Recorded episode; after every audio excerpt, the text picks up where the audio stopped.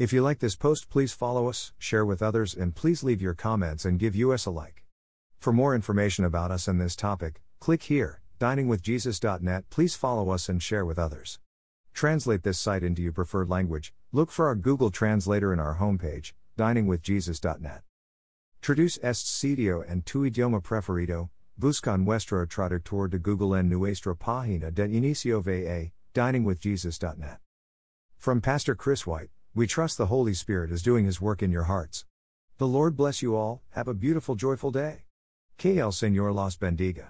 When someone exhibits great endurance through all kinds of trials, annoyances, or provocations, we say that person has the patience of Job. The idiom is applied to those who nobly persevere in the face of overwhelming hardships.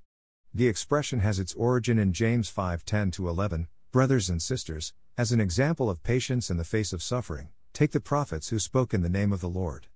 As you know, we count as blessed those who have persevered. You have heard of Job's perseverance and have seen what the Lord finally brought about. The Lord is full of compassion and mercy. Among the many Old Testament examples of patience, Job is selected as the prime illustration. He is the exemplar of a patient man. There are many reasons why this must be the case. Job's patience stands out because Job's story is extreme in the amount of suffering he endured. Job lost all of his children and his wealth in a single day. He then was covered in painful sores, and his wife offered him no support. She encouraged him to give up, curse God, and die. Job 2:9. When Job's three friends came to comfort him, they could not even recognize him from a distance. Job 2:12. Adding to Job's pain, his friends falsely accused him of wrongdoing and blamed his troubles on his unrepentant heart. Through it all, Job patiently endured. Job 2:10. James used Job as a prime example of patience in suffering because of what may have been in store for James' readers.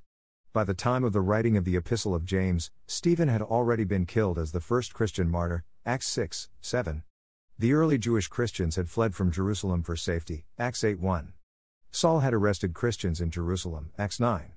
By Acts 12, approximately AD 42, James the Apostle, not the writer of the epistle, had been killed, and Peter barely escaped death. James wrote his epistle sometime between 44 and 49. It was a troubled period, and the early church faced much persecution. The believers were in need of endurance. With the many forms of suffering facing these early Christians, it was important to be reminded that they, like Job, had done nothing to deserve their suffering but were to patiently endure for the sake of Christ. Just as Job faced many struggles, they would face hardship in living for God. This is one of the key themes of James 1 2 4, 12 15, 5 7 13. Still today, the patience of Job serves as an inspiration to Christians who face times of struggle and suffering. No matter what happens, we are called to follow Job's example as we patiently endure in service and worship to the Lord, remembering that our God is full of compassion and mercy. James 5:11. Thank you to Got Questions Ministries.